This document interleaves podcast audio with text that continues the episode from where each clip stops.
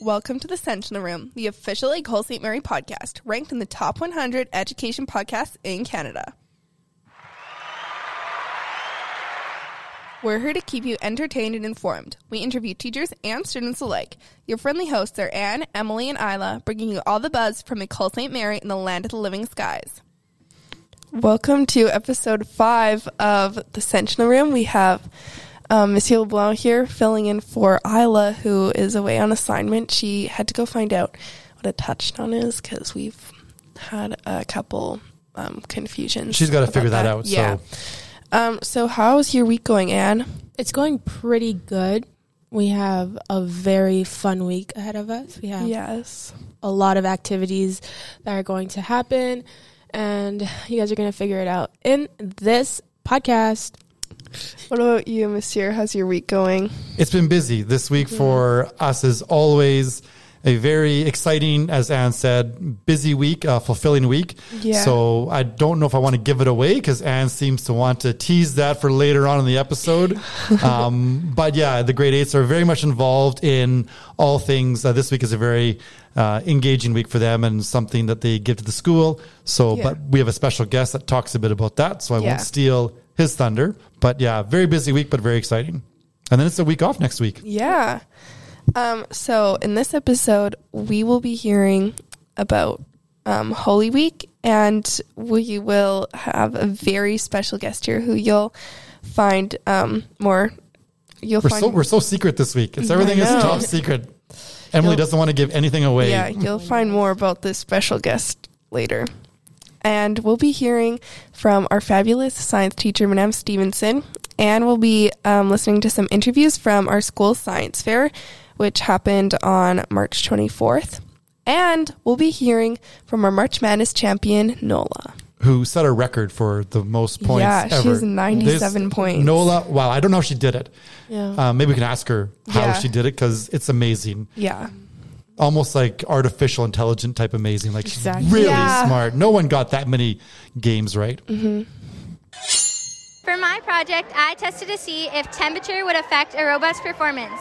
What I did is I put a robot is a robotic arm and I had it pick up a battery at different temperatures inside of a bin. So when I changed the temperature, I would always reset the robot to the right place and then I would start the stopwatch and start the robot picking up the battery at the same time. And when the robot reached the top of the bin, I would stop the stopwatch. I did this at 10 different temperatures, three times each, and then found the mean of each temperature. And what turned out happening is that temperature does affect robots a lot. Um, and the best time that the robot did was at 11 seconds at negative 2 degrees. The robot picked it up and brought it to the top. And then at 35 degrees Celsius, it brought the battery to the top in 12.5 seconds. So that was the worst time.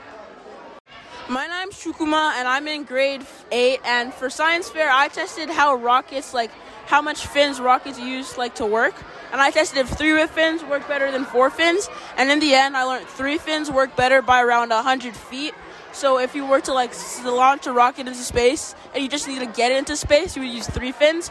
But if you wanted to, you know, launch a rocket to Mars, you would probably use four, but you have to spend more money on rocket fuel.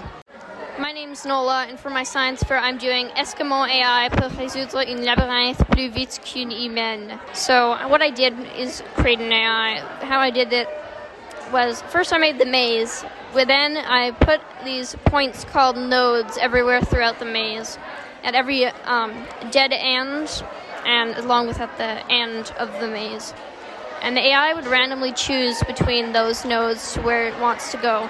Once it reaches the node, the node begins to follow it so that it looks pretty seamlessly like it's um, remembering everything because the node will be just behind it at every step. So it'll once it locates to something, it will look almost perfectly as if it's remembering steps.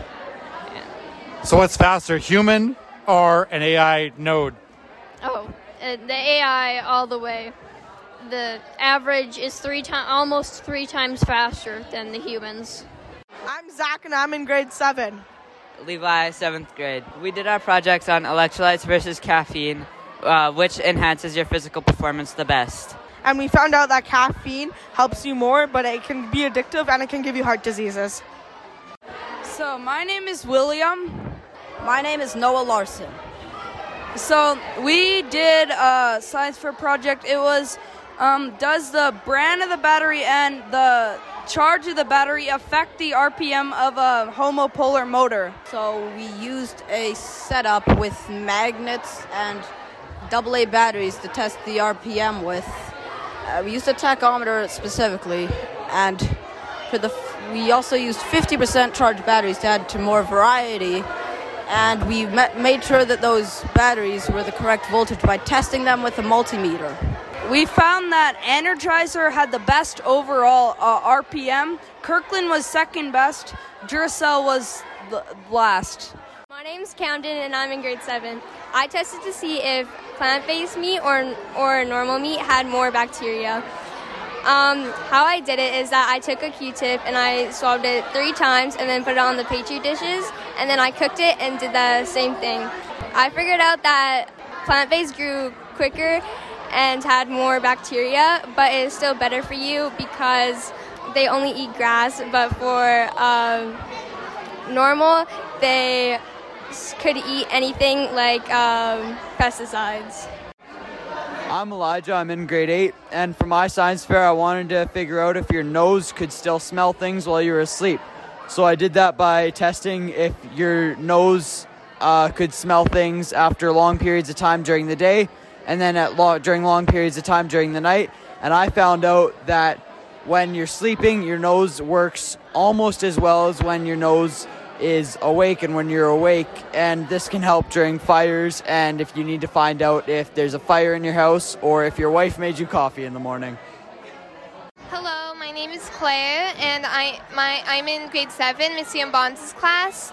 My science fair project is on which texture does water flow the fastest, and I found out that the fastest texture that water flows on is actually bubble wrap, which surprised me a lot. Um, I'm Abby. I'm in grade eight. I'm Jada. I'm in grade eight. And for our science fair, we tested if the temperature affects your results to, um, on a test. And basically, we took 30 kids in school and we tested them all three times with cold, hot, and normal temperature. The results were cold is better to do tests because they all got better results. My name is Abigail. I am in grade seven at St. Mary's School. For my science fair project, I did Does the type of rock affect whether moss will grow on it or not? I have four different types of rock shale, potassium, basalt, and sandstone.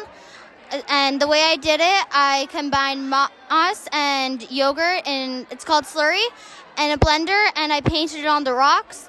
Every day and then every day for four weeks i sprayed water onto the rocks.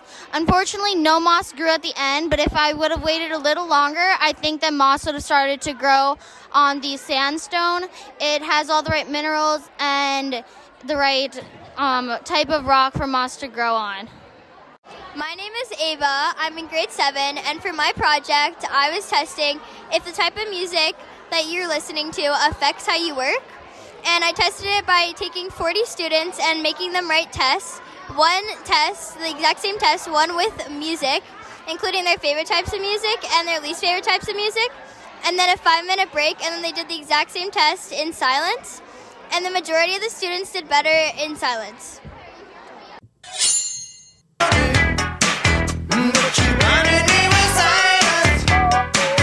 She blinded me with science.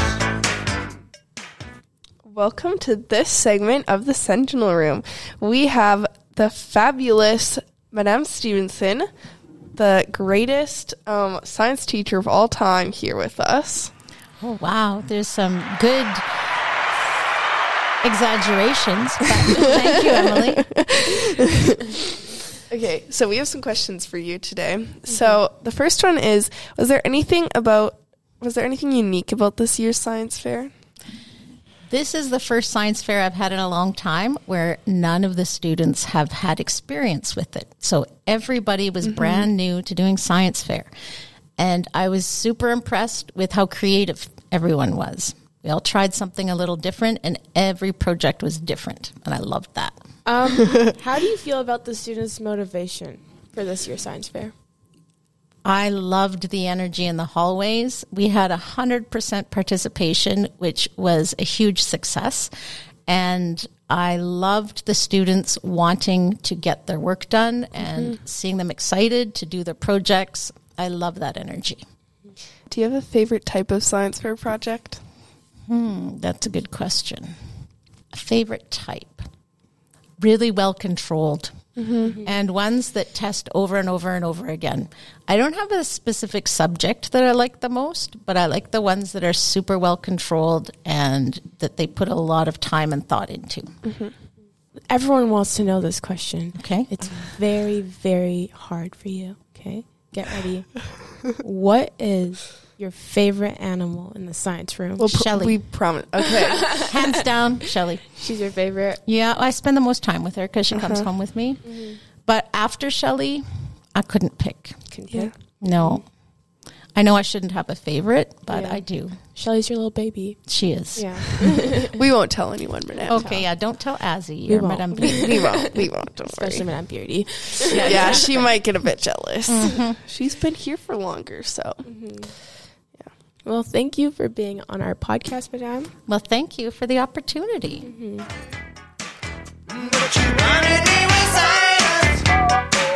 She blinded me with science. Ladies and gentlemen, uh,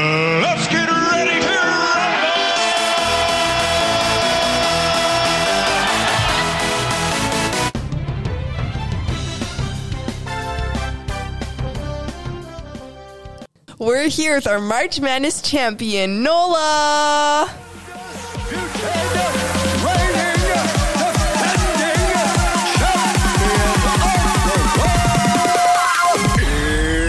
It's time. Wow, Nola. Sounds like you're a basketball genius. What's a three pointer?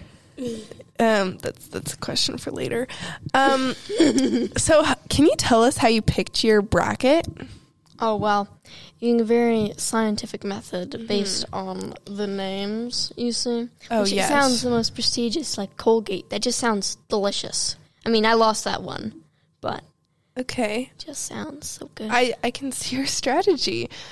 Uh, so you picked three out of the four semifinalists. How do you feel about that? well, I feel like I earned this. I spent an entire thirty seconds on the Yeah. bracket, and I've got what I've been owed. Well, it's well earned. So the rumors have been flying around. We all know what your science fair project is about. And so there's been some rumors that you used AI to pick your bracket. Is that true? No, the rumors are false. I don't care enough about this to spend that much time and effort. well, can you at least tell us about your science fair project? All right. It was about artificial intelligence, see, which can go through um, a maze faster, human or a robot. And, oh, it was made to simulate um, memory through um, the process, progresses of nodes. And I just bore you talking about this, but it no, it's actually really interesting. won first place in the school science fair and a bronze medal in the cities. Wow. Sounds like you're just as good at science as you are basketball. There's no there's no overlap. I swear. I didn't do anything. I didn't rig it. Okay, well, thank you for your time, Nola.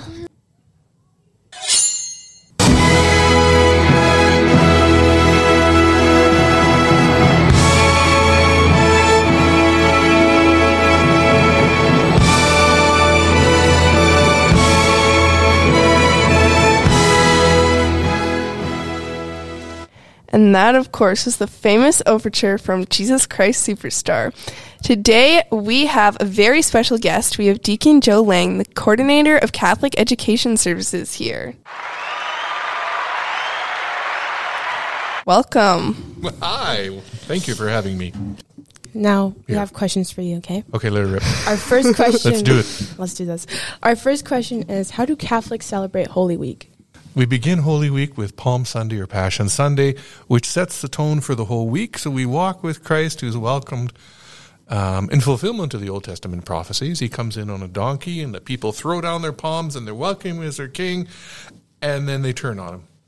And we go through the garden scene in his crucifixion. So there's this whole sort of dynamic of Holy Week is a time when we recognize Jesus as the king of our lives and of the world, and yet at the same time, we also recognize that there's some brokenness in us that doesn't quite get that all the time. So yeah, and then we start the whole week. Still three days of Lent left in the middle of the week, which ends at the celebration of the Lord's Supper on Holy Thursday.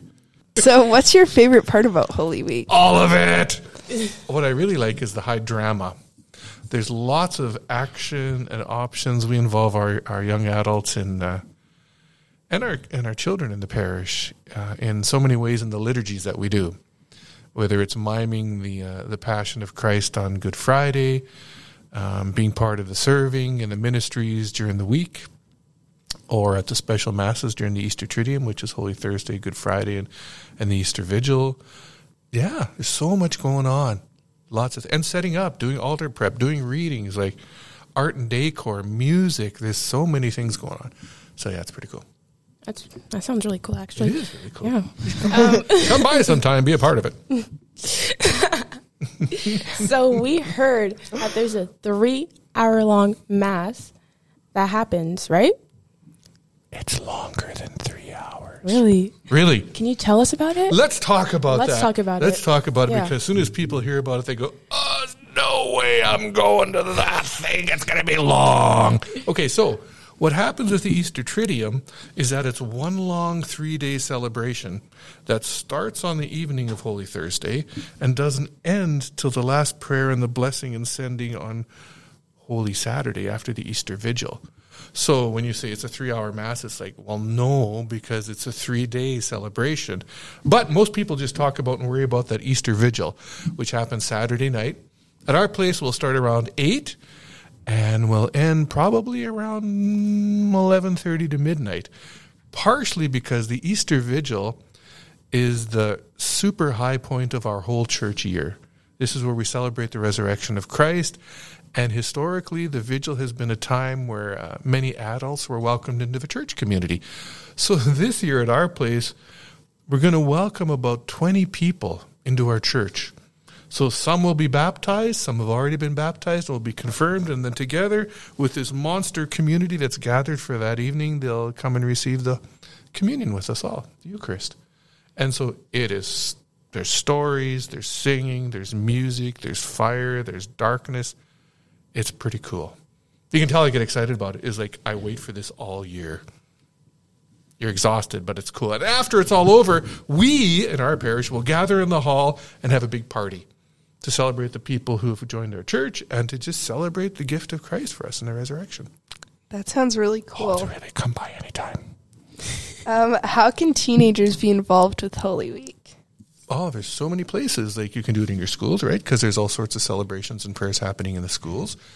Um, get involved in your parish communities. Like there's all sorts of things going on, and it depends what your parish is at and where your pastor's at.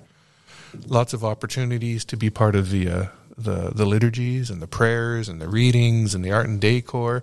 Maybe even in childcare sometimes too. Who knows? And yeah, yeah, just just come up and say, "How can I help?" Oh, the parishes would be so happy to have young people come and do anything. Um, we have a group of young adults who uh, will do part a mime on, on Good Friday. Um, so they'll actually mime out the passion and in drama, and it's quite quite moving usually.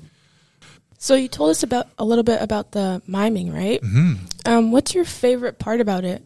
Of the miming, Mhm. oh, the favorite part of the miming is just because our young people come out and share their faith, like the expressions on their faces when they move through the passion of Jesus going to the cross. Um, there's nothing like it. Our whole parish has often said, you know, how moving it is. The music is there, the readings are there, but it's the presence of of the young people acting out. And then there are times when some of our um, our Jesuses or Marys at the foot of the cross have had tears in their eyes, and they were genuine tears because acting it out brings you closer to the story and makes it more meaningful rather than just reading it on a page. You can kind of put yourself in the story that way. So yeah, And for our final question, Not the final question. This Okay, one's hard though. It's hard, okay. Yeah, you're gonna have, you're gonna struggle with it. Oh, no. Alrighty, I love those. It's what inspired you to become a deacon? Hmm. That's an interesting question because I never started out to say one day, I think I want to be a deacon. I was bugged by one of our local pastors, a fellow by the name of Father Joe Balzer. Used to bug me all the time. He'd say, Lang, why don't you go get your theology? And then finally one day I said, Balzer, why don't you guys pay for it? So he said, okay, I'll ask the bishop. So at that time it was Bishop Charles Halpin, and they talked. He said, okay, we'll pay for your tuition to go get your Master's of Divinity, your theology degree. And then when you're done, can you come back and work in the parishes and, and teach and do whatever else? Because I also had my teaching degree. And I talked over with my wife, and we thought that would be an okay idea. So I came back and I began working in the parishes with my master's and with my education. You guys spent a lot of time at the schools. then one sad day, our pastor, Father Joe, died in his sleep one night. And uh, oddly enough, our current pastor, Father Brad Fallman, was a seminarian over there, and he had phoned me and he said, Joe, come. And I got to the house, and, and Joe died in his bed. The other Joe, not this Joe. And Brad was there, and it was a sad day. So there were two of us in the parish that sort of took over because the whole place went into chaos. He was a very beloved man. And he was also what's known as the chancellor for the archdiocese or the bishop's right hand dude. And so he there was a lot of stuff to figure out and catch up on. So in the process, I had to sign off on a lot of things that I needed the bishop's permission to sign off on. And one day, out of frustration, because it was so hard to get a hold of him, I said, "You know, Your Grace, it would be so easy if I didn't have to ask for permission for all this stuff." He said, "I think we need to have a talk." He said, "I've been listening now for a while um, to the people, to the priests, um, and watching your ministry." He said, "And I think you have a call to the permanent diaconate." And at that time, Rome, in our mother church, had just re- released a brand new formation document called the Formation or the General Norms for the Formation of the Permanent Diaconate. And it all happened at the same time. So I didn't set out to do this, but I felt like I was called by God. It's been it's been an amazing journey. Yeah, yeah, it's been really good. That's a really amazing story. Thank you for sharing it with us. Oh, anytime. Thank you so much for coming today. Well, thanks for having me here. Happy Easter. Bye.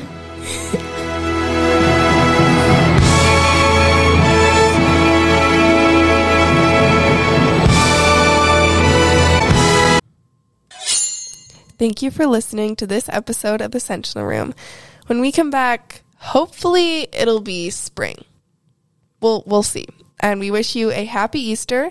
And um, on our next episode, we will be talking more about band aids. And you're in the band aid selective band, right? Yes, I am. That sounds really exciting. Yeah. It's very exciting. Um, you guys want to know the song I'm playing? Yeah. The song I'm playing is called Trip to the Bazaar. Um, I forget who made it, but it's a really slow, fast, deep song. Yeah. Wow. What about you, Emily? Oh, I'm playing Minuet in G. It's dun, dun, dun, that song. yeah, that song. But I'm playing it an octave higher. I can't find it in the octave I'm playing it. So, Oh, yeah.